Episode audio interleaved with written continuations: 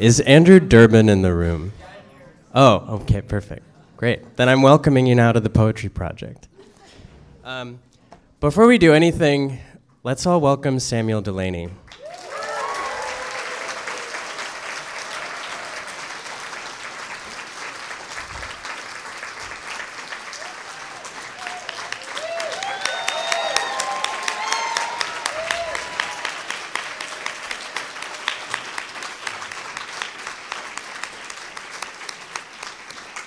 It's spectacular to be shoulder to shoulder in this room for the celebration of the 20th anniversary of this book, Times Square Red, Times Square Blue.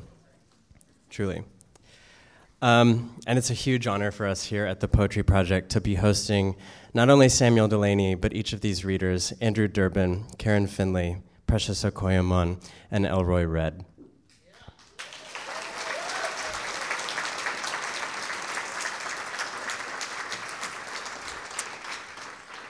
At the time of its original publication, Times Square Red, Times Square Blue was presenting important questions about changes of place relative to notions of morality and safety, to material realities of profit and real estate development.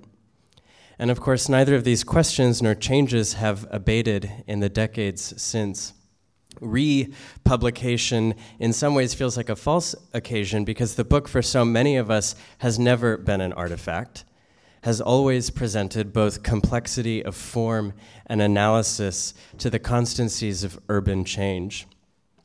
At 20 years though the questions have new valence. What has happened to street life to cruising to neighborliness to encounter to boundaries to contact the nucleus of this work. What is happening inside physical, corporeal, digital experiences of contact right now?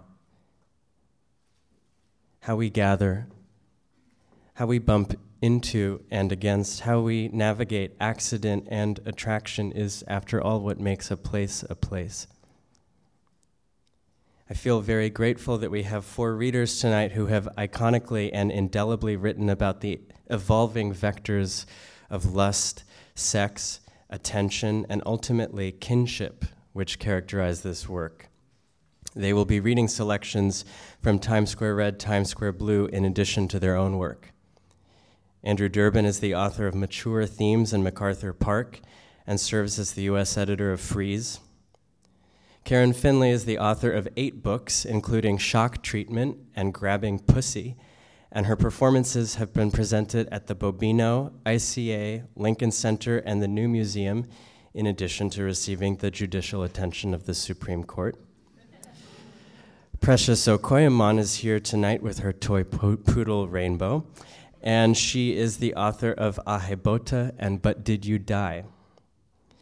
Elroy Red has shared work through Rec Room, On and Off, and Group Huddle, and the Fem Armor issue of Hand Job Zine. They will read in that order, and I'll introduce each reader between. And then we will hear from Samuel Delany, whose work, in addition to Times Square Red, Times Square Blue, includes the Nebula award winning Babel 17 and the Einstein Intersection, and many, many other books, as well as the new novella, The Atheist in the Attic, then following that, we'll have a brief Q&A. Um, before we get started, I just want to say a few more things. One is to observe the passing, the recent passing of a poet, Michael Rumaker, who, for whom I knew this work was especially important. Um, I also want to thank our co-presenters for this event, New York University Press, which has republished the book, and Times Square Arts, the public art program of the Times Square Alliance, which has presented work from nearly 200 artists to the 312,000 individuals who on a daily basis visit Times Square. And last, I just want to say uh, that we have 42 posters for sale for 42nd Street, designed by Dave Morse. Beautiful posters. Um, they're $10 each, and we're donating the proceeds to the Ali Forney Center. So I hope that you will uh, generously help us in making that contribution. Um, and now I'm very pleased to introduce Andrew Durbin.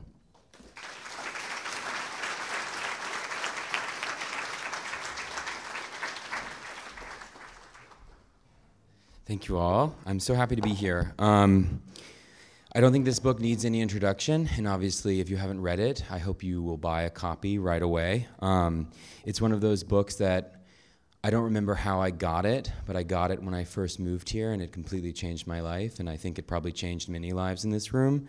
Um, so it's a real honor to actually be able to, to read from it tonight. Um, in terms of my own work, I thought I would just read a really short poem, um, and it kind of relates. In view of the city's resonant blue, before rippling summer's inadequately romantic mood, he asks, Do you really want to fuck? As if, in a cash green elan, the Brooklyn rich cannot get rid of themselves or their charter schools. For this, do not forgive them. You, on the other hand, are almost never yourself at such instances. Photos of Swiss summers with Spanish celebs, caught in the maw of love's dog, hung on the jaw of this fair outside, which our hearts doth move, and move you to whomever you seek to be moved to. All things trending toward the topic of my crush, I can't get over it, by which I mean he who catches me unawares in July's cruel whip, by which I mean he who catches me in grim reality's recurring bit, or, as Adam Phillips writes in On Frustration, how does anybody ever get any pleasure? And if they do, is it worth it? So I'm going to read from the first section, Times Square Blue. Um, there's a woman who's referred to in this named Anna, and um, I don't think there's much to be said about her, but this is a moment when um, Delany is kind of talking about the, the role of women in, in this particular part of the city and at this particular moment. Back then in 75 or 76, the Metropolitan and a number of the theaters in the 42nd Street area were being fed a stream of all but amateur work. Appearing in film after film, the main actor was an avuncular guy in his late 30s. His screen persona was friendly enough and soft spoken. Certainly, he was not ugly, but he was a little dumpy and he was distinctly bald. No one would have looked at him twice on the street. The women in the films were equally ordinary looking and ranged in age from 20 to 40. Myself, I found almost nothing in the films themselves sexually exciting, but the sheer humanity of the figures, suddenly blown up larger than life, naked for all to see, yes, had its own interest. The porn actors' ordinary looks that Anna had noted, both the men's and the women's, were going to change over the next three or four years. By the 80s, a whole new stable of actors had taken over the city's pornography screens. They were younger. Many of them now were traditionally prettier. Still, a number of the men, Mark Stevens, Bobby Astyr, Jamie Gillis, the young Ron Jeremy, who would fillet himself at least once in each of his 20 or 30 films, were better known for their general oddness than for their looks. Even the one who was to become the best known, John Holmes, was nobody's Robert Redford. I don't know about that. Um, many of them had a fair amount of filmic charisma, such as the always to be mentioned first sexy comic empress of porn, uh, Vanessa Del Rio, or the wonderfully menacing Jamie Gillis. I want to say that despite Anna's assertion from more than 20 years ago, would you ever go again? No. Why? I was scared to death. I don't see any reason for a woman or women uh, couldn't take any or every role I've already described or will go on to describe for any and every male theater patron. That includes the guy looking, joking with his cousin and his cousin's friends, coming down the stairs, genitals exposed, though it does unmitigated violence to the West traditional concept of women. But I believe it is only by inflicting such violences on the concept that we can prevent actual violence against women's bodies and minds in the political, material world. Though I shall not return to this topic until the close of the second essay, with Anna, I have all but exhausted my first-hand material on women visiting the sex movies, though other men have told me similar tales about taking women friends with them. And however arbitrary, that's what I have decided to restrict the material to for this first piece. I make this statement not to close off the subject, but to open it up. Besides, I'm sorry, besides the fear of the outside that Anna brought within and provisional arguments about women, women in society, women in this society put aside, Though the introduction of numbers of women, gay, straight, or bi, into such a scene might certainly cause some problems, those problems would nevertheless be just that social problems to be socially solved. What waits is for enough women to consider such venues as a locus of possible pleasure. I felt that way 20 years ago. Nothing I've heard from the reports in two decades of women's bars and lesbian nights at male leather bars and the reports of men and women from heterosexual sex clubs has made me suspect I am wrong. But this is to take off into a realm of speculation that, at this point, I will table until the end of the next part of this book. I return to an account of what things I actually saw. I never thought of the movie houses, the theaters that showed straight porn and encouraged gay sex in the audience, as dangerous, at least not for the regular repeat attendees. Come back six or five in five six times in five weeks, and you recognized a third of the faces you saw, and they recognized you. After another six visits, you had a few passing acquaintances, often among the particularly social queens clustering in their corner of the theater, who now and again, singly or in pairs, would forage out to check the side seats, the balcony, the front rows, and who were quick with their warnings. Honey, watch out for that guy over there. He's up to no good. They've been very, there have been three very loud arguments in the balcony in the last two hours, baby. I'd stay down here if I was you. Sweetheart, there's a suspicious man hanging around downstairs in the John since this afternoon. Frankly, I think he's a narc. In the early years, if you fell asleep in the movies, as was fairly common once you shot your load, especially if you'd brought in a six pack of beer, a hip flask of wine, or a bottle of vodka, you could wake to find your hip pants pocket slit with a razor and your change gone or your wallet empty on the seat beside you. Many times when I saw one of the slash artists sitting in beside a snoozing patron, I'd go into the row behind, reach over, and jog the sleeper's shoulder till he woke, while the razor man got up, snarled at me, and fled. Once, in the Brandt Theater on 42nd Street proper, just as I was coming in, a black guy in a gray fisherman style sun hat leapt up from his seat on the aisle, planted himself in front of me, and exclaimed, I know who you are. You're the guy who keeps waking everybody up. Who do you think you are? The fucking Lone Ranger? then gave me a double fisted punch in the chest. I reeled back three steps, arms flailing, while the man turned and all but ran down the aisle. the only retribution I ever suffered for my good deeds. In the cameo once, I saw the following operation pulled by two black guys in their late 20s, early 30s. The victim was an older white man, maybe 60, in a suit and tie. As the gentleman came down the aisle, sight, di- sight dim from the daylight outside, one of the assailants rose abruptly from his chair, turned, bumped into him roughly, and immediately started an argument. Hey man, why'd you bump into me? Watch where you're going, huh? What were you, born in a barn? Don't you got no manners? You're a fucking rude asshole, you know that? What, you just bump into everybody, don't you? You don't give a fuck?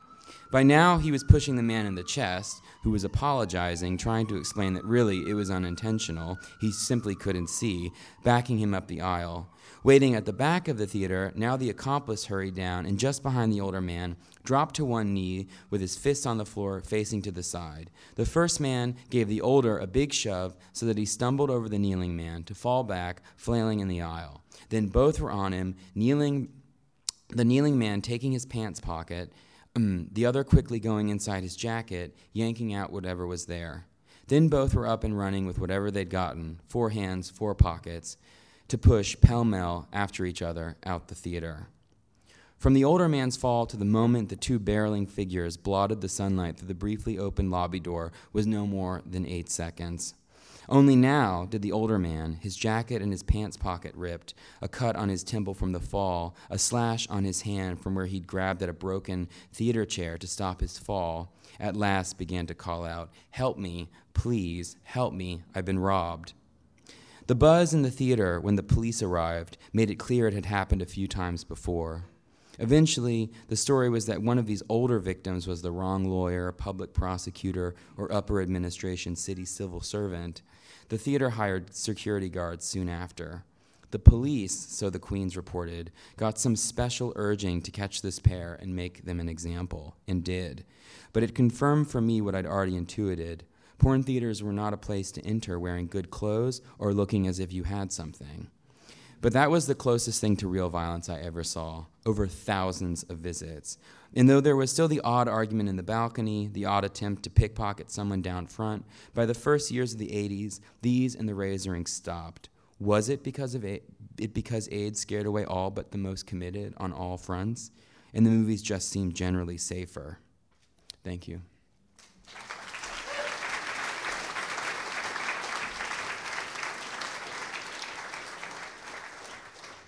Thank you, Andrew. And now please welcome Karen Finley.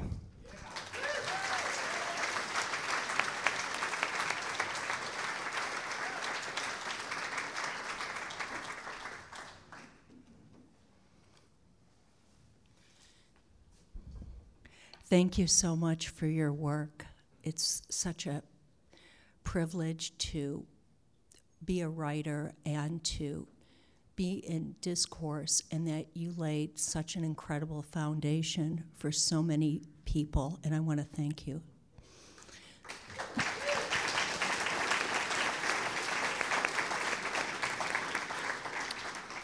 I also would like to thank you for giving me comfort because as a woman who worked in a burlesque strip house as a young person tr- going through school, when I read your words, I feel comfort because I felt comfort in, in the spaces that I worked in. And you give validity to my experience, so thank you for that.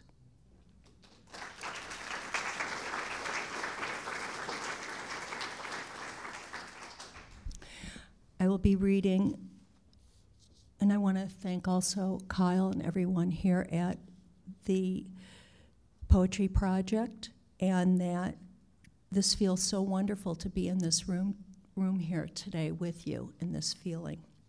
I will be reading uh, three excerpts, and then I am reading uh, three pieces of mine that I have applied with Kyle and that he has selected here for me to read of my own work. So from Red, a, re- a recapitulation. Given the mode of capitalism under which we live, life is at its most rewarding, productive and pleasant when large numbers of people understand, appreciate, and seek out interclass contact and communication conducted in a mode of goodwill. The class was raging constantly and often silently in the comparatively stabilized societies of the developed world perpetually works for the erosion of the social practices through which interclass communication takes place and of the institutions holding those practices stable. So that New institutions must always be conceived and set in place to take over the jobs of those that are battered again and again till they are destroyed. While the establishment and utilization of those institutions always involves social practices, the effects of my primary and secondary thesis are regularly perceived at the level of discourse. Therefore, it is only by constant renovation of the concept of discourse that society can maintain the most conscientious and informed field for both the establishment of such institutions and practices and, by extension, the necessary critique of those institutions and practices. A critique necessary if new institutions of any emphasis are to be established. At this, esta- at this level, in its largely stabilizing, destabilizing role, superstructure and superstructure at its most oppositional can impinge on infrastructure. So stated, these points appear harmless enough. Over the last decade and a half, however, a notion of safety has arisen, a notion that turns from safe sex once it becomes anything more than making sure your partner uses a condom when you are anally penetrated by males of unknown HIV status, whether you are male or female, to safe neighborhoods, safe cities, and committed, i.e., safe relationships, a notion that currently fu- functions much the way the notion of security and conformity did in the 50s. As in the name of safety, Society dismantles the various institutions that promote interclass communication, attempts to critique the way such institutions functions in the past to promote their happier sides are often seen as best nostalgia for an outmoded past and at worst a pernicious glorification of everything dangerous unsafe sex neighborhoods filled with undesirables read unsafe characters promiscuity, an attack on the family and the stable social structure, and dangerous, non committed, unsafe relationships. That is psychologically dangerous relationship. Though the danger is rarely specified in any way other than to suggest its failure to conform to the ideal bourgeois marriage. Such critiques are imperative, however, if we are ever to establish new institutions that will promote similar ends.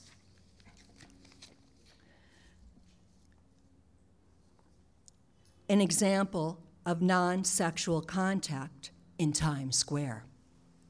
While I was walking around the area this past summer, a young man taking pictures engaged me in conversation, a graduate student at the Columbia School of Journalism. He was there taking pictures and researching a thesis on the current reconstruction of the Times Square area. We chatted for about 10 minutes, then I left. The next day, passing through the square again, again I saw the young man with his camera. Again we said hello. Again we chatted some. This time we exchanged addresses. When I got home, I mailed him an earlier version of this essay, as I told him I would, as well as an extra copy I had on public policing public sex, which I'd mentioned to him as a useful volume, but which he had not yet read. Since the publishers had sent me two copies, as well as a set of galleys, I was perfectly happy to send one on to him. I do not know if his thesis benefited from either our talk, this essay, or the book. We have not run into one another since, but I certainly hope. A conservative commentator might ask, well, why are these beneficial, non sexual safe encounters threatened by the severe restriction of sexual, unsafe encounters? Especially if, as you say, the sexual ones are in the minority. My answer Desire is just as inseparable from the public contact situation as we have already seen in the fundamental structure of the networking situation.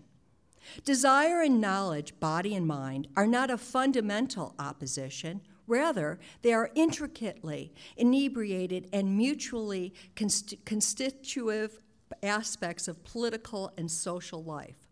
Situations of desire, as Freud noted in Leonardo da Vinci and Memory of His Childhood, 1910, are the first objects and impellers of intellectual inquiry. Our society has responded to this in many ways, from putting the novel and poetry at the center of our study of the humanities to developing the old Times Square area at the center of the city that has been called the capital of the 20th century. In much the same way, Paris is called the capital of the 19th century. But we might give more thought to the necessary and productive aspect of this Im- imbrication of knowledge and desire as it expresses itself so positively in so many forms of contact before, with a wrecking ball and even more sweeping legislation, we render that central structure asexual and safe in the name of family values and corporate giantism.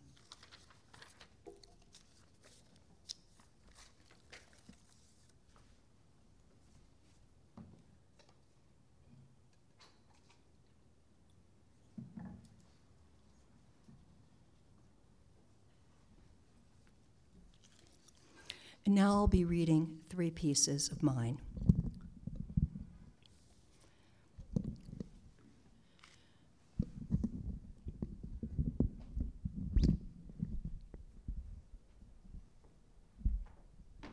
Testimony of the reality that life is unfair and unjust.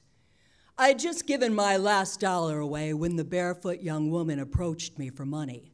She was pregnant, filthy, with sores all over her body, smelly and sick. It was rush hour, and hundreds of people walked over by her with their visible screens of protection. I walked by her, and it hit me the despair in our society, our culture, our city, and that despair hit my belly, and I cramped into sickness. All the grief of wandering souls just became too much. My shield down, puking with other homeless souls. I am this culture. I am this sickness. I don't want to leave my house no more. Someone's talking to me again. Someone's talking to me again, but all that's on my mind are the results of my HIV test. Someone's talking to me again, but all I'm thinking about is my friend having his feeding tube removed. Someone's talking to me again, but all I'm thinking about is the family living in the bus stops on Sunset Boulevard. I look at your face, broken, bleeding, pus eyes out. Sorry, man, money went to baby and dead woman's soul, no kidding. $50 means nothing in this town. I feel like like I'm fighting a war. You are. I feel like I'm fighting a war. You are. I feel like I'm fighting a war. You are. I've been poor, but not as poor as you are now. I've been dead, but not as dead as you are now. Take my money, take my soul. It isn't worth it to live being witness to this suffering. Sometimes I just can't move waiting for the dragon to stop breathing its fire, accepting that maybe that dragon won't ever go away. I feel nothing but impending doom, for I live in a society that has rules for certain standards of behavior. I wish I could live in a society where two people the same sex could openly kiss and show affection to the one. I wish I lived in a society where gays, lesbian, trans could adopt children without the look in your liberal face that says you still believe I'm a pervert. I go into your liberal home, your college town, your Vanity Fair existence of brie and blush chablis but you don't trust me with your children. You don't trust me. I am only an accessory to your surface life to invite to parties, and I see how you always have paper cups and plates ready for me when I enter your home. And I know the real reason why, after I use the restroom, the rest of the family always uses the one upstairs. And of course, I notice when I spend the night at my sister's, the professor of human resources, when I visit my brother, the doctor, they remove the toothbrushes and shavers from the bathrooms. And you never let my nieces and nephews come visit, not once. But after a few too many drinks, your mask slips more and you say, I know you'll understand, but we don't want our children to be attracted to your influences. What you're saying is you don't want your children growing up to be a queer, a fairy, a dyke, a person with a lisp, a queen, a poofter, a butch dyke lesbo. I hate white protected liberalism and its safe, covered, homophobic, putrid ways. Sometimes I just can't move. Waiting for the dragon to stop breathing its fire, accepting that maybe the dragon won't ever go away. I walk through this town but I just see everything as a disease. I see cars as giant carcasses and deserts of lice and misunderstood. I see buildings as sharks sucking in the sky so I suffocate. That's what living is about for me. That's what trying to survive means to me. So don't tell me about your boring heterosexual problems. Your weddings, I'm denied. Your divorces, I'm denied. And showing displays of public affection to the person you love going to the church I'm excommunicated from, and in the next bite of tofu and alfalfa sprouts. You talk about your hair color or staying on a diet. Sometimes I pretend those are my problems. Because this week I've had three friends die. And when I told you in my hushed voice for uttering their names was even that painful, your idea of comfort was it shouldn't hurt you so much. You knew they were going to die. It must get easier to mourn with the more that die. Who's going to take their apartment?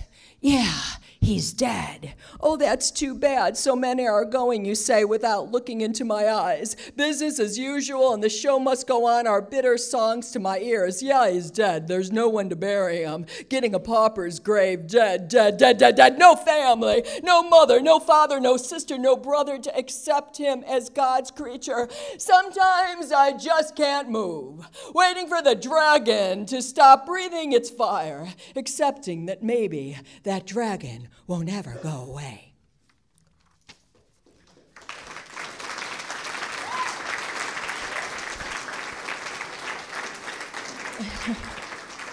Is this okay to continue? The second piece here, positive attitude, I selected because this piece was actually on 42nd Street um, at Times Square, where the text would is written in the book about the you know the change of 42nd Street, and so part of it was Creative Time was actually having artists come into the spaces that were about to be demolished, and so I had um, an installation in there, and I had this text, and I changed the sign out of the orange Julius into positive attitude. So it was in 1992, and it was supposed to be the idea of positiveness. Um, and for us there, this is a, a, a pers- uh, with um, with KS, Kaposi sarcoma, and supposed to be about within the visualization. So this was up at that time when you were with your book. Positive attitude. Gentle, gentle man, ware of bowlers and things of old, things of eras past you preferred. You made us remember the things in life that made living so special. Dinners of tenderloin and cranberry rind, desserts of chiffon, souffles, and chocolate creams, holidays of haunted houses, perfumed candles, and tea rooms. Exotic, expensive, my body smelled of jasmine when around you. Tell me about Greece, the ancient and the wise. Tell me about France, the lace, the linen, the grape. Tell me about England, the tweeds, the teas, the customs, the man with the bowler hat. Every occasion made festive by your appearance. Every conversation made civil by your point of view.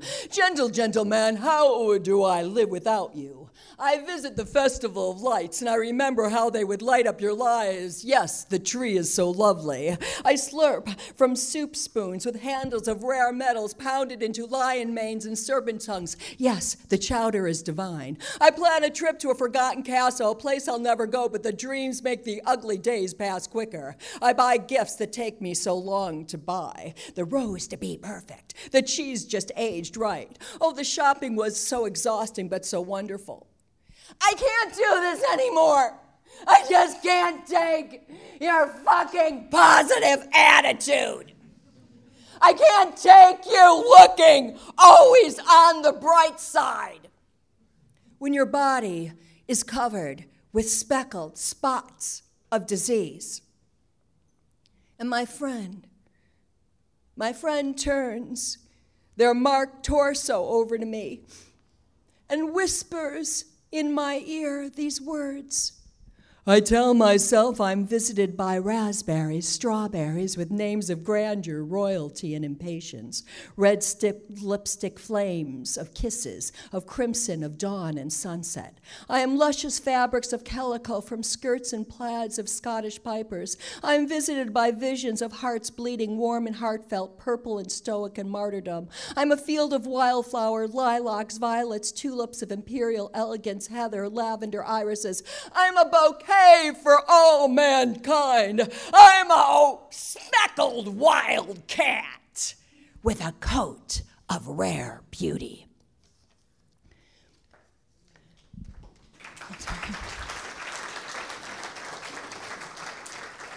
And my last short piece here.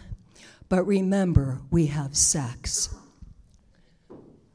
Let's talk about the delays in traveling. In the delay, we find the magic of human nature, the chance encounter. It's in the discomfort we can find the struggle to be hungry. The meaning of life is there somewhere. I found it waking up with a running water garden hose, washing the sand out of my toes, and wondering whose keys I had in my hands.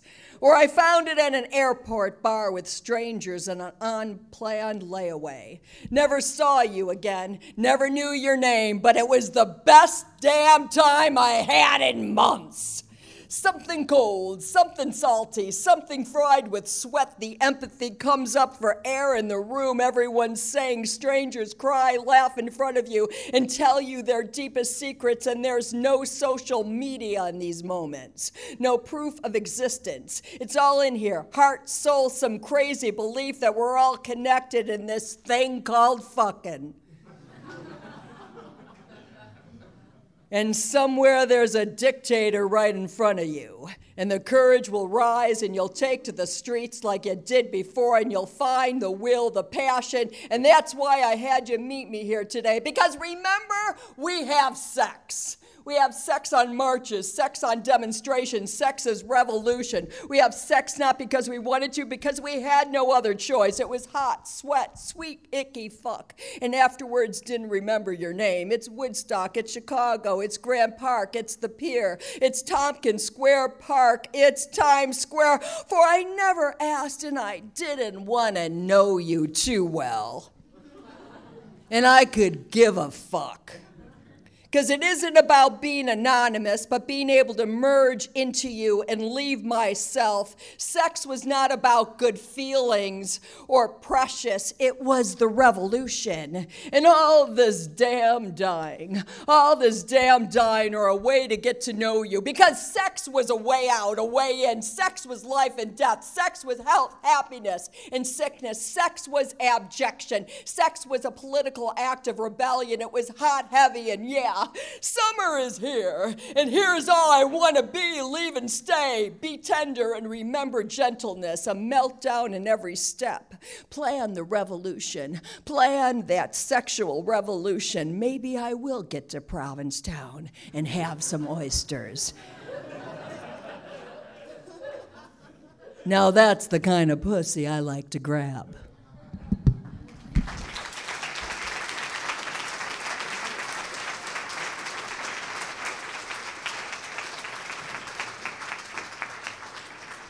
Thank you, Karen Finley. Welcome, Precious Okoyomon.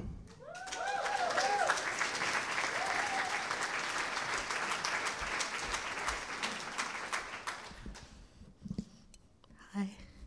Um, I just want to say thank you, Chip. You're amazing.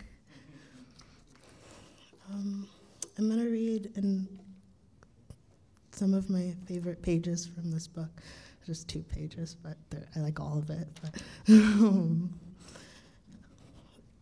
Very at midnight, she shook her head. That boy was so talented. I don't think he had his 29th birthday yet. She shook her head once more, frozen to death in a hallway with a heart attack.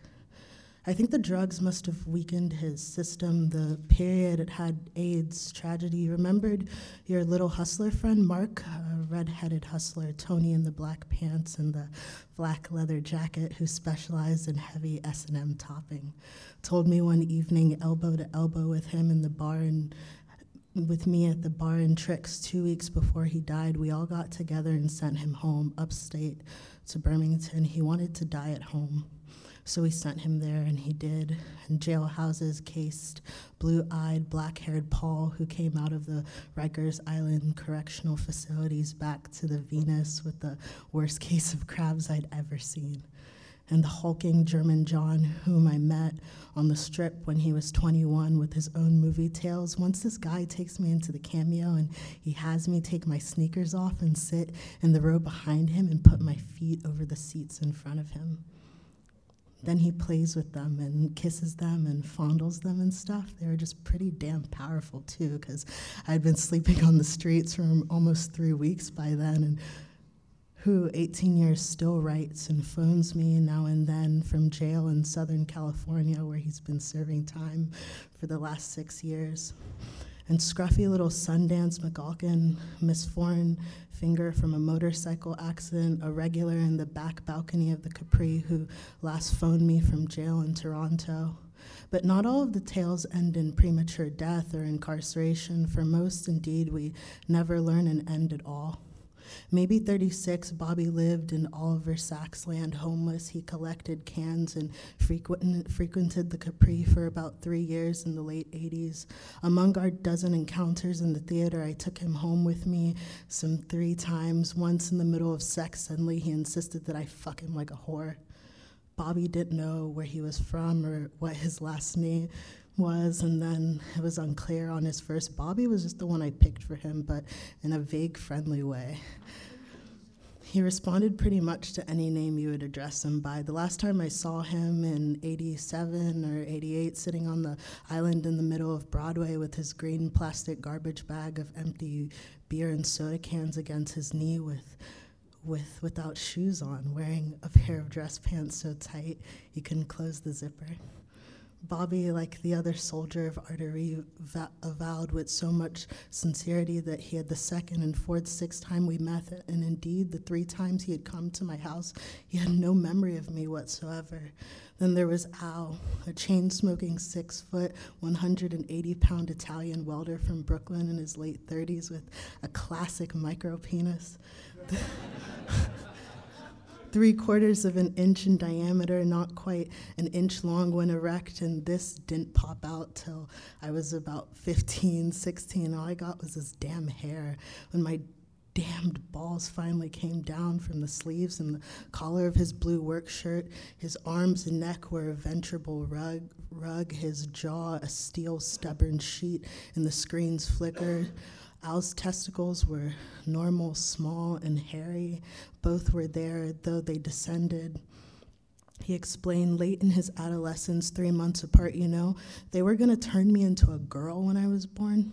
The doctors, but my mom said, no fucking way. Thank God I had some skin, or no one would have known what I was.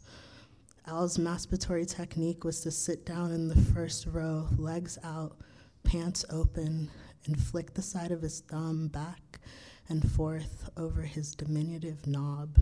When I first come in here, it was just for the damn movies. I didn't even re- realize the kind of shit that went in here until I had been coming in for a couple of weeks. I mean, a lot of shit. The guys who would make out here, they got those fucking horse cocks anyway. You, you see them sitting around beating off when you walk in. Hey, did you see that black guy in here yesterday?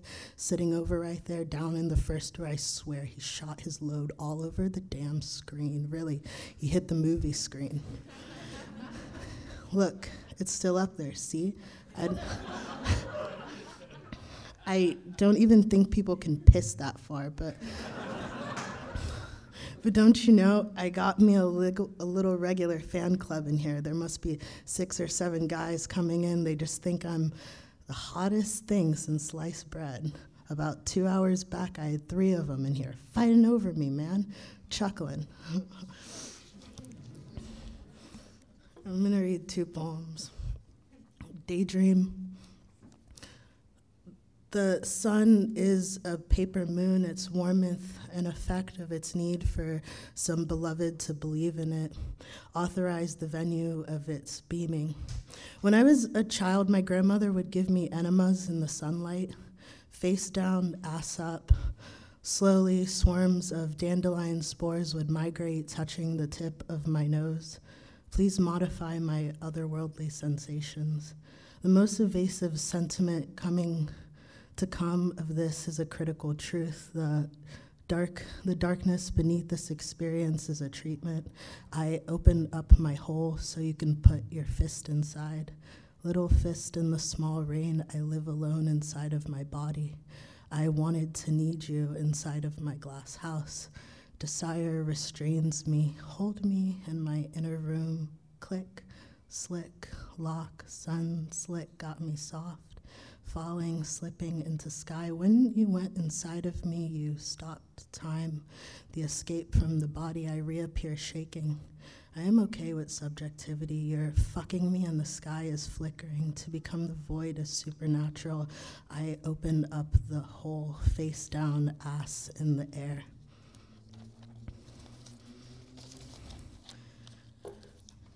It's disassociation season.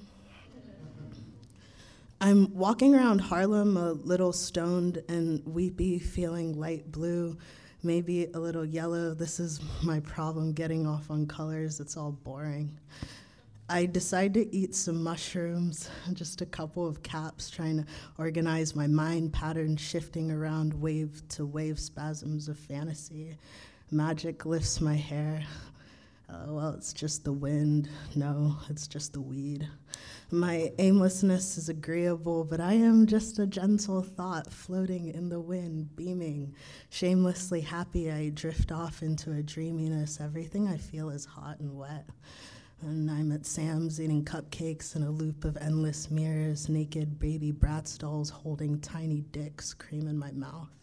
The light bounces off the soft pink, making the green world stop. My body is drowning itself in the habit of the dream. Then Rachel is telling me how to deal with trauma in recklessly graceful ways, fluttering realities of dust, destroy memory functions in order to survive.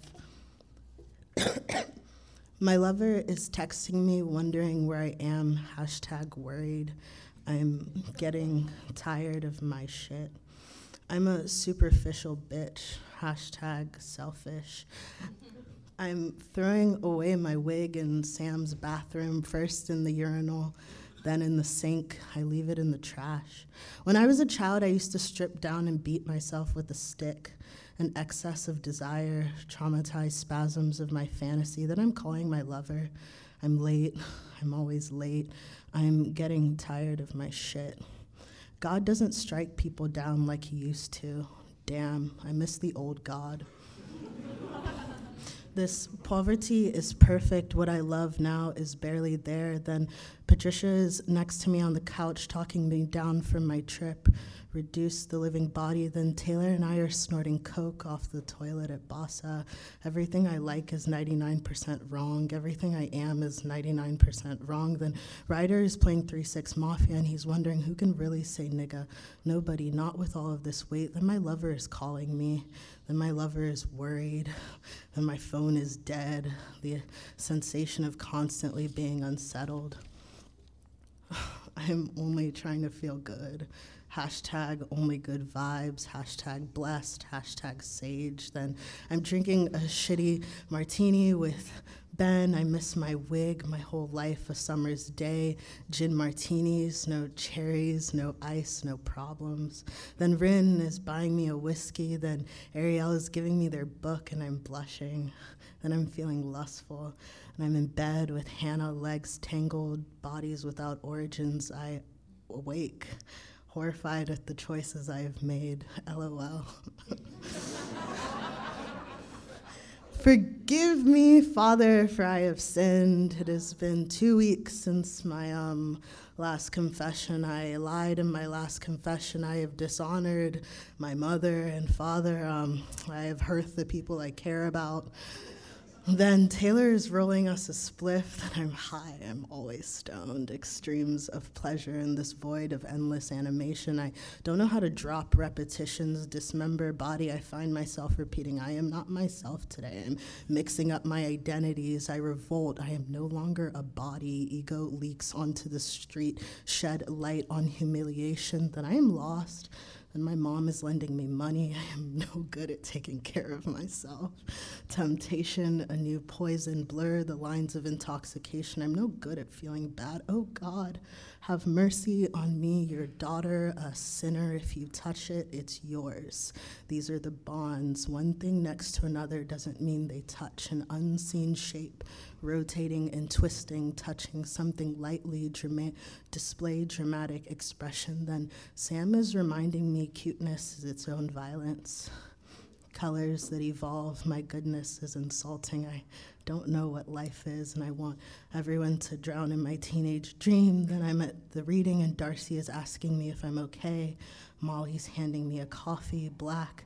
Ben is giving me reassuring looks. I feel like my body will give out if I don't smoke a joint. By the time I see your face, I am the only Jesus in the room.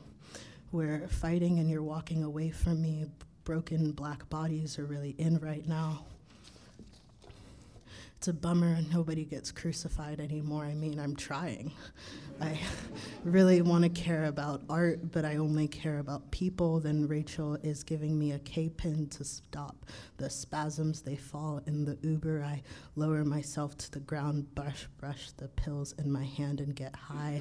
Life is hard, and I'm sorry. I'm sobbing. I can't remember why now. Being a person is hard and stupid, and I suffer from that. Everything is embarrassing. Ugh, this is getting out of hand. I can't say no, so don't ask me. Fleshy animal, nothing is pure. Invert yourself. Thank you.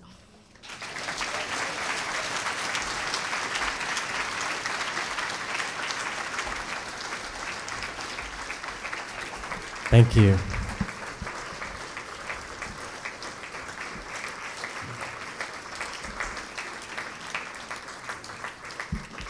Our next reader is Elroy Red.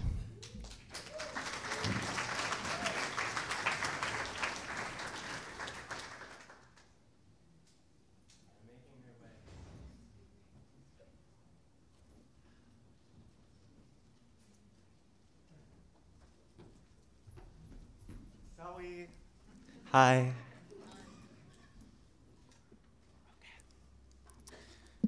I um forgot to print everything out. Sorry.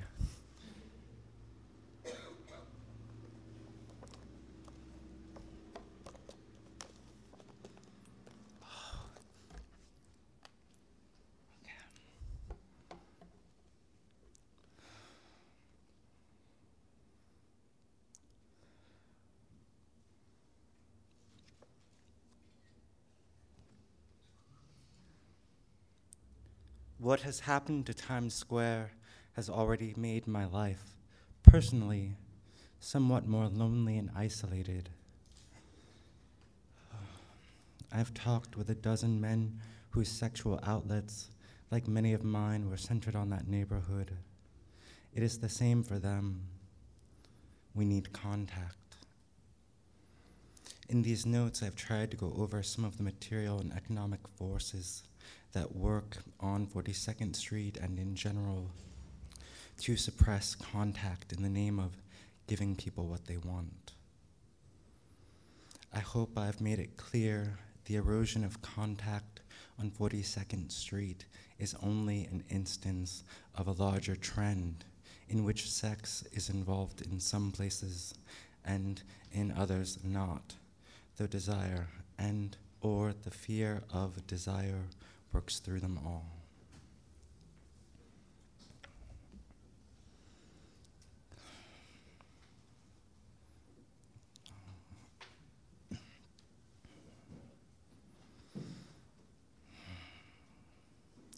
And if I may add to everyone's words, and thank you, Samuel.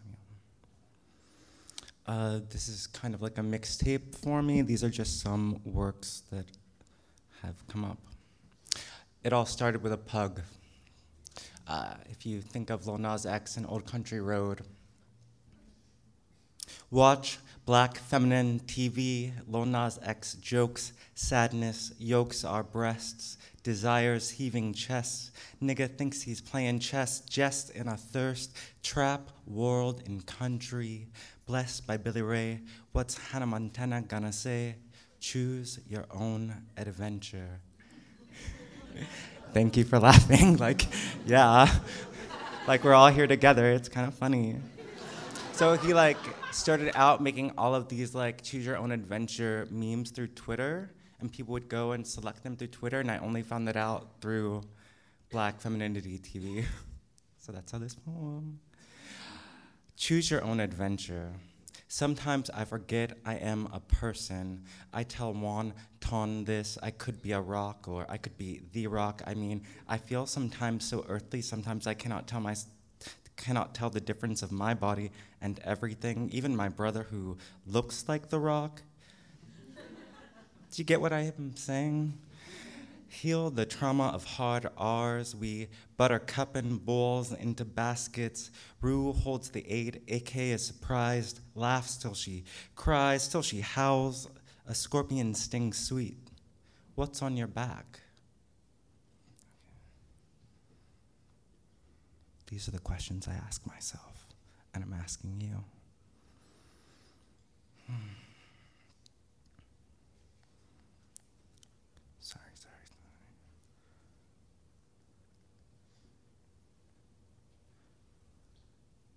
Magic in every spark.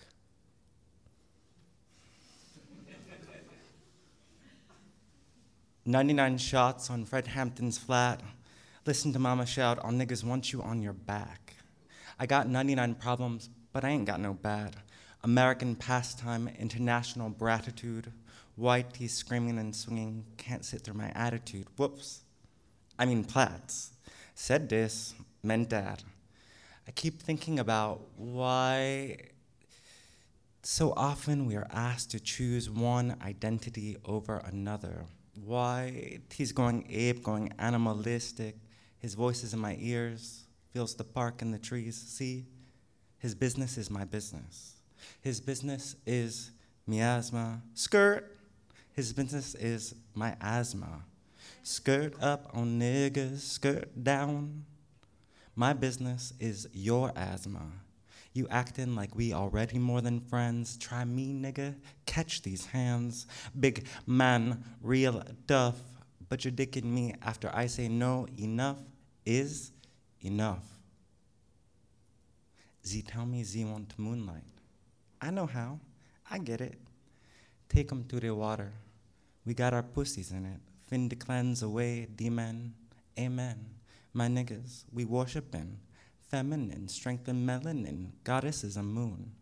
Tender in the water. We don't gotta holler. My presence is fire. And yes, the situation is dire. And so when I see you in the street, I will inspire you to die in public. Expounding etymologies, a faggot is a fire.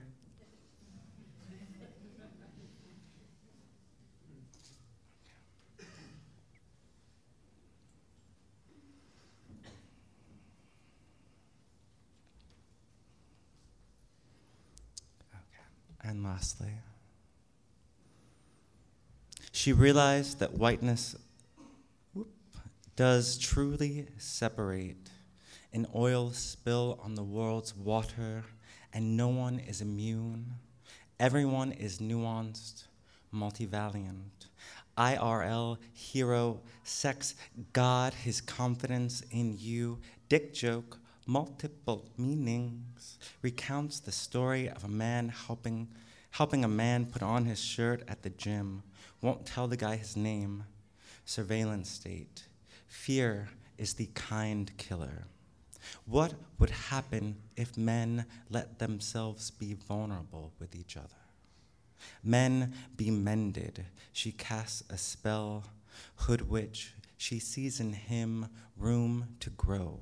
We are spacious motherfuckers. Show it off the house of ourself. Look inside me. You right there. Motherfucker. That is to say, we share our presence with the people who give us life. Dead. Help kill off the blight we grow inside ourselves. RIP, patriarchy, your time has come. Decolonialize ourselves. Black love, black life, black light. You are putting on your coat and you see the beauty of this room. Black shouts of joy, fingers first, then fists. I love that fistings have been in so many poems. Black shouts of joy, fingers first, then fists. Black hands in the air, we stretch out up and down, their bodies moving, poppy juice. She smiling in her sweatshirt. I can't breathe. Eric's here. Hello. Thank you for being with me. We bike through the shadow of trees, dance through the valley of shadows of life, a natural perspective, a feminist point of view, shh, there, sleeping, shutting us to live, live, live. Nina knows, Kanye knows, but doesn't listen, and we blow them up, gas them up, talk a big game about the environment, but how are people not talking about Donald Trump, little hands trying to silence NASA, and Twitter becomes a revolutionary act because communication is key to the civilization inside of us? Words form beliefs, hold our faith for us. Silence gives explanation, affirming our beliefs. Post atoms, quarks, holons, we are holding on. You meet, says a IRL bond, take a pic, never show no one nothing. Individual magic. American, we come in peace, we come with power. We talk about it. He offers me trees. You walk out the door. She, the bouncer who greeted you in the beginning of the night, see his brr. AIDS isn't over, laughing with friends wish him love. He catches you gentle. Come on, guys. That's gay, dude. So, light in his touch reaches out for you first, hugs you good. Night, be safe, black man on trans love. We so Greek, we Platonic. We, Athene, tame the wild horses of each other, of ourselves. We are each other's healers. Thank you.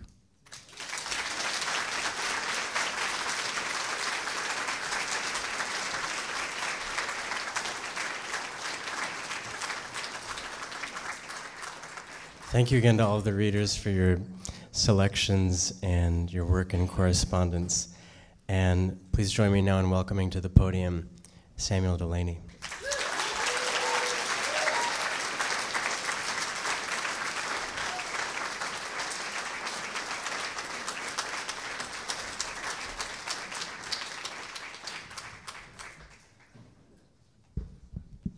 Thank you all very, very much. I'm going to take care of one small real life problem before I read.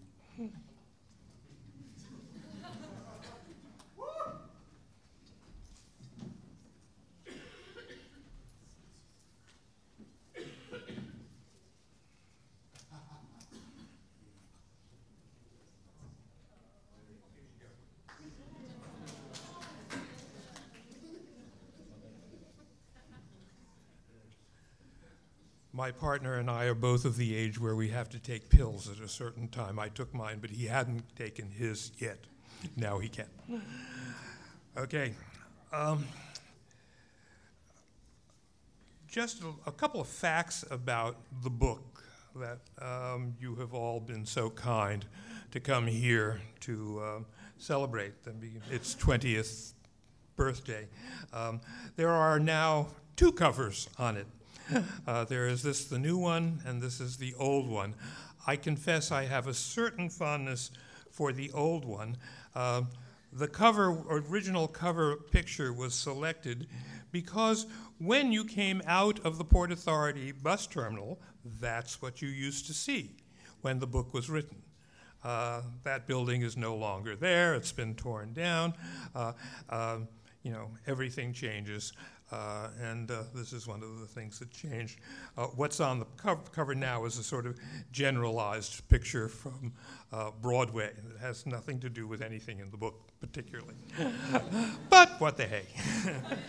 the title is the same, and I like the colors more. So you win a few, you lose a few. The primary thesis underlying my several arguments here is that Given the mode of capitalism under which we live, life is at its most rewarding, productive, and pleasant when large numbers of people understand, appreciate, and seek out interclass contact and communication conducted in a mode of goodwill. My secondary thesis is, however, that the class war raging constantly and often silently in the comparatively stabilized societies of the developed world, though it is, as at, though it is at times as hard to detect as Freud's unconscious or the structure of discourse, perpetually works for the erosion of the social practices through which interclass communication takes place and of the institution, institutions holding those practices stable. So that, the new institu- so that new institutions must always be conceived and set in place to take over the jobs of those that are battered again and again until they are destroyed. My tertiary thesis, to which now and again we shall return, is that while the establishment and utilization of those institutions always involve specific social practices, the effects of my primary and secondary thesis are regularly perceived at the level of discourse. Therefore, it is only by a constant renovation of the concept of discourse that society can maintain the most conscientious and informed field for both the establishment of such institutions and practices and, by extension, the necessary critique of those institutions and practices, a critique necessary if new institutions of any efficacy are to develop. At this level, it is largely stabilizing, dis, in, at this level, in its largely stabilizing, destabilizing ro- role, superstructure uh, and superstructure at its most oppositional can impinge on infrastructure. Um, Karen, thank you for reading it once, and thank you all for listening to it a second time. One day, in the Variety Photoplays balcony, I noticed a good looking Spanish guy in his early 20s, possibly even his late teens, sitting in the forward seats to the left. At least eight months of rooftop weightlifting had filled out his orange t shirt's shoulders. He'd opened his khaki pants and was masturbating. As I watched, an older guy moved into the seat beside him, leaned close, and whispered. Pausing the length of two or three strokes, the younger guy said something back. The older rose and moved away, while the kid went back to what he was doing. Over the next 20 minutes, two more men sat next to him. To each, he said something. Again, each left, one to sit two seats away, the other to wander off into the theater's black. Pretty soon, no one was joining him anymore. The young man went on energetically pumping at himself, a seat free on either side. Later, in the lounge, what the longer term customers called the space behind a small wall backing the balcony's last row, under a filthy skylight, I overheard two men, one black, one white. That straight kid over there, beating off, he's gorgeous. Why isn't anybody doing him? Oh, he tells everybody who sits beside him he wants to do it himself. He says you can watch, but he wants you to sit at least a seat away. Oh, I see. Well, I just don't know if my heart could stand that. I'll go downstairs and let him do his thing. One or the other chuckled in the theater's shadow. A while later, Walking along the horizontal aisle between the balcony's front and back seats, I glanced at the young guy, two rows below and a few seats to the side, when suddenly he put back his head, head black hair glimmering in the screen's light in, ry- in rhythm with his fist. He blinked twice, closed his eyes, clamped his teeth, and as his lips pulled apart in two large gouts and a smaller, from his speeding grip, his fluids arched into the black between his khaki knees, wide against two different seat backs. Jerkily, his fist sho- slowed, and he growled. After moments, breathing hard, he sat up to grin. hey, that was pretty good one, wasn't it? Left and right from three and four seats away, Half a dozen men looked at him and grinned back. As a 40 year old Asian man, somewhat heavy, in a suit and suit jacket, and sitting a row behind him, caught his breath and, only a bit less spectacularly, came. The young man looked up and, still grin- grinning, saw me. Not bad. Hey, you're watching me too? I nodded. I'm getting off on her up there. He pointed at the screen. And you guys are all getting off on me. That's funny, huh? the guy there, his hand swung to point to the Asian. He always comes the same time I do. Don't you? Don't you? Come on, don't you?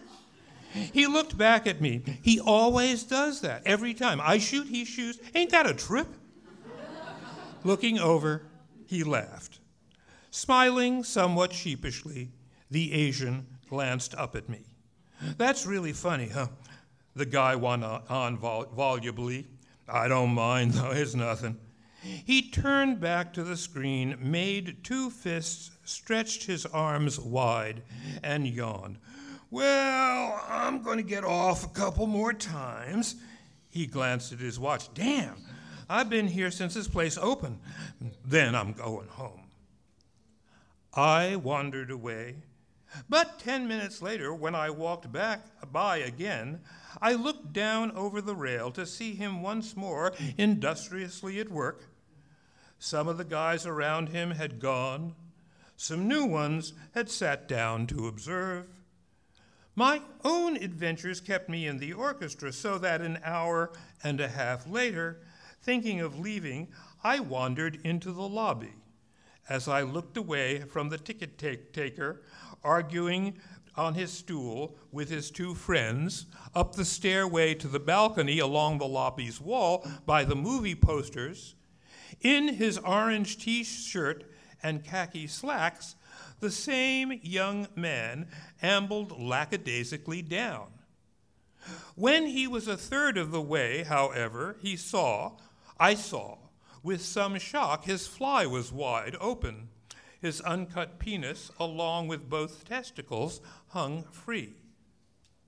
The sight of genitals when you don't expect them, in a public place, say, astonishes. The heart pounds, the stomach clutches. This is what makes exposure a violation, but it is not the greatest astonishment in the world, and acclamation mitigates it. For a moment, I wondered if, indeed, it was an oversight. And when we are astonished, we often laugh, which is healthy if the shock signals no danger. Just then, among the three, friend, three men at the door, the heavy one in the baseball cap looked up. With a slightly suspended smile, he turned to the others. Hey, uh, that's your cousin up there, and laughed. The guy on the stool looked and suddenly frowned. Hey, what the fuck you doing? Disingenuously, the guy coming down the steps glanced over. What do you mean? Come on, man, put yourself away now. Huh? The guy pe- persisted, though a smile was trying to fight its way out from behind his nonchalance. Come on now, put your fucking dick away. You hear me? Glancing down at himself, the guy feigned bem- bemusement. Huh? My cock? Why? What's the matter with it? it's out your damn pants. That's what's wrong with it. Damn it, the ticket taker said. I ain't gonna let you in here no more if you don't. Why, I gotta put my dick away. The young man came down another step. Everybody in the movie's got his dick out his pants, beaten off, or somebody sucking him, or something. Look, the guy got off his stool now and gestured. People can see you, man, from outside. Come on now. The kid on the stairs broke out laughing and finally pushed his privates back in his slacks. Zipping up, he came on into the lobby. You're crazy, his older cousin repeated. You do that again, and I won't let you come in here no more. I'm not crazy, the younger, the younger guy said. I'm having fun. That's what everybody does here. You said so. What, you don't go in there and do it too sometimes? You told me you did. Not where everybody can see. Why not? That's what everybody else does. The other two were grinning, of course, but past its emotional peak, the conversation slid along its development slo- de- developmental slope into Spanish. Now, uh, fa- now that the phallic display was again veiled, the kid came over to stand in the door with them while they talked of something else. A week or two later, when I was again in the variety's balcony, again I looked over the rail to see the guy was back in about the same seat. That day, I'd brought in three cans of ginger ale. After drinking one, I decided I was going to leave early. Hey, I called down over the rail while he was sitting, pants open, but for the moment only holding himself in his fist. You want a soda? I'm going to leave soon, and I don't want to carry these around with me. He looked up. Huh? Oh, yeah, thanks, man. He took the can I held down to him. Still leaning on the rail, I asked, Your cousin downstairs decided to let you back in? He frowned, then realized what I must have been talking about. Oh, yeah, he lets me in for nothing. He, he's a good guy. You like it? Again, he considered, considered, Yeah, it's okay. Guys don't crowd you here. I mean, if you ask them to leave you alone, sometimes you got to tell them, you know, move over. I don't like it when somebody's sitting right next to me, uh, sitting right next to me while I'm beating my meat. I mean, I don't want no blowjob or nothing. Some guys here, they like that, but that's just not my thing. You want to sit around and watch? I don't give a fuck about that. I mean, sure, sometimes guys stare. You know, I don't like that either. You know, staring. Opening his eyes wide, he thrust his head forward in an Im- imitation of an overcurious observer. but, but these guys are okay. He looked around at the other men a seat, a row, or three seats away. Two glanced at him, one smiled. It's better than those places uptown, you know, where they come around and shine a fucking flashlight on you, scare you to death up there. I mean, you're beaten off and suddenly you got a flashlight in your face. No, it's this is nice here. These guys in here, they're nice. He gestured with the can I'd given him. Hey, thanks for the soda, man. Turning back around, he opened the tab, drank, sat it, set it on the floor, and among the half dozen in their seats around him, about him, including, I saw once more, the Asian from last week, fell to his rhythmic work. The above would seem to require that someone point out vigorously, and with differing contents, our literature is full of such all male scenes, staunchly, similarly structured, that its charm, sociability, and warmth, if it has any, depend entirely on the absence of the woman, or at least depend on flattening the woman till she is only an image on a screen, whether of light or memory, reduced to pure sexuality. Those are scare quotes. Till a magical essence a mystical energy she pervades, grounds, even fuels the entire process from which she is corporeally, intellectually, emotionally, and politically absent. I was describing to a friend this event, evidently straight man, his openness to the gay men around him, his humorous exhibitionism, when suddenly she said, I want to see some of that and all the sex you're talking about that goes on too. And if you want to hear more about it, you have to read the rest of Times Square Blue. and if you want to know why, you have to read Times Square Red. Thank you.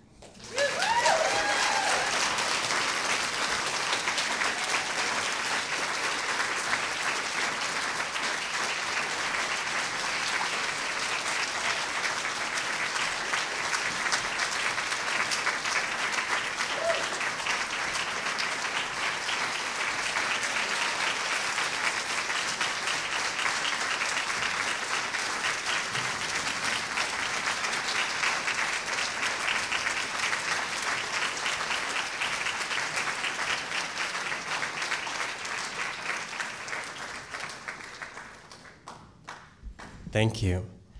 Um, I'm going to propose, Chip, that since it's gotten a bit late, I'm wondering if we might just if we might just invite folks to ask questions sort of informally, or, I mean, uh, sure, sure. So let's say three questions. Uh,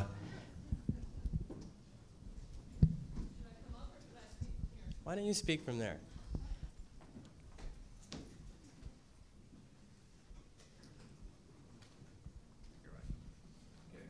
What is the question? Um, I'm hoping that you can speak a little bit about how the publishing industry has changed, particularly in the last 20 years, but through your whole career with regards to books. How has the publishing industry changed in the last 20 years? A whole fucking lot. Uh, really, it's, it's, it's, it's, it's, it's, it's a, it's a three week seminar, is what you're asking for. And other than saying that, yes, it has changed a great deal, uh, eh, but it's not, it's, not it's, it's too large a question to take on even, you know, even in a little bit here.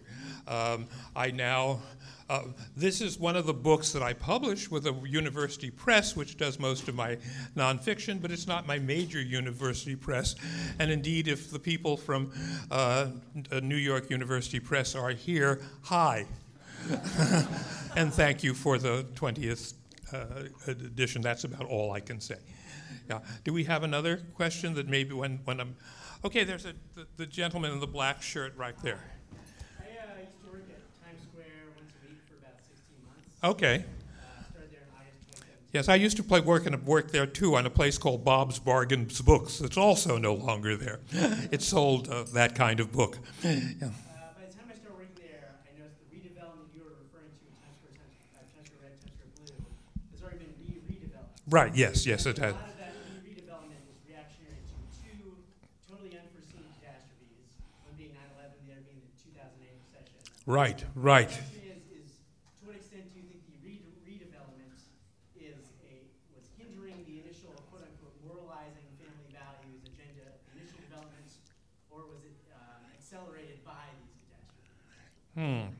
That, that, that's another. I, I don't know.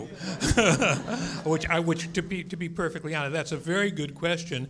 Uh, and the reason I know it's a question is because I don't have a quick answer for it. Uh, that's that's something that somebody would have to, I think, would have to go and, and do some research. Uh, to, to, to, find out the answer to that, uh, and maybe you want to make that the next, you know, your your your life's work for the next three years. Okay, yeah, uh-huh, right. Okay, I'm sorry, I'm not doing very well.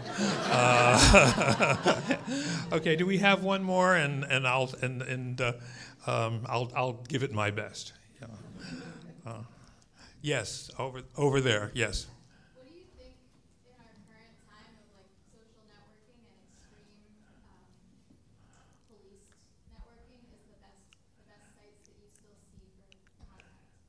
What Well, contact contact is about the con, contact by definition is not what happens um, on the internet. You know that's that's it. it and I think unless you do have the, uh, the if, unless you do have actual when you from time to time meet real people and say hello. I had a very pleasant dinner earlier in the garden behind the church where we had some takeout food and we sat at the same table and we talked and uh, and uh, that was lots of fun. That's contact, and it was nice to nice to nice to see all of you. And it and this is con- this is contact of a sort, but a little less, you know. And uh, I think. Uh, um, being back here at, uh, at, uh, at the St. Mar- at St. Mark's, where I, I must have been given at least 15 readings here between, you know, if not more. Um, uh, and I've just found out is something that I'd never known before, and I will tell it to you. There's another bathroom.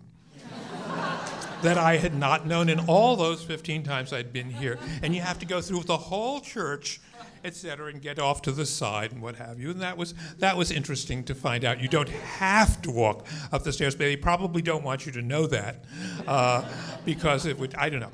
Anyway, so, I, you know, I, again, it's another, it's a, it's a, there have been lots and lots of changes. Uh, but, you know, contact is, contact is what, um, you know, is what is what people actually do together when they're within the sound of each other's voices. You know, um, and so I, uh, I, again, can I just thank once more um, everybody, uh, um, Karen, and um, it- it's it's. Pre- yeah, uh, uh, precious, and uh, I wish I could. I wish my me- memory were a little better. Uh, I don't have it all written down. Um, it's Red is Red is the last name, and um, and there was one one other. Yes, oh there, yeah, A- Andrew. Okay, thank you very very much for this evening, and thank you all for coming. Okay, all right. And thank you, Chip. Thank you.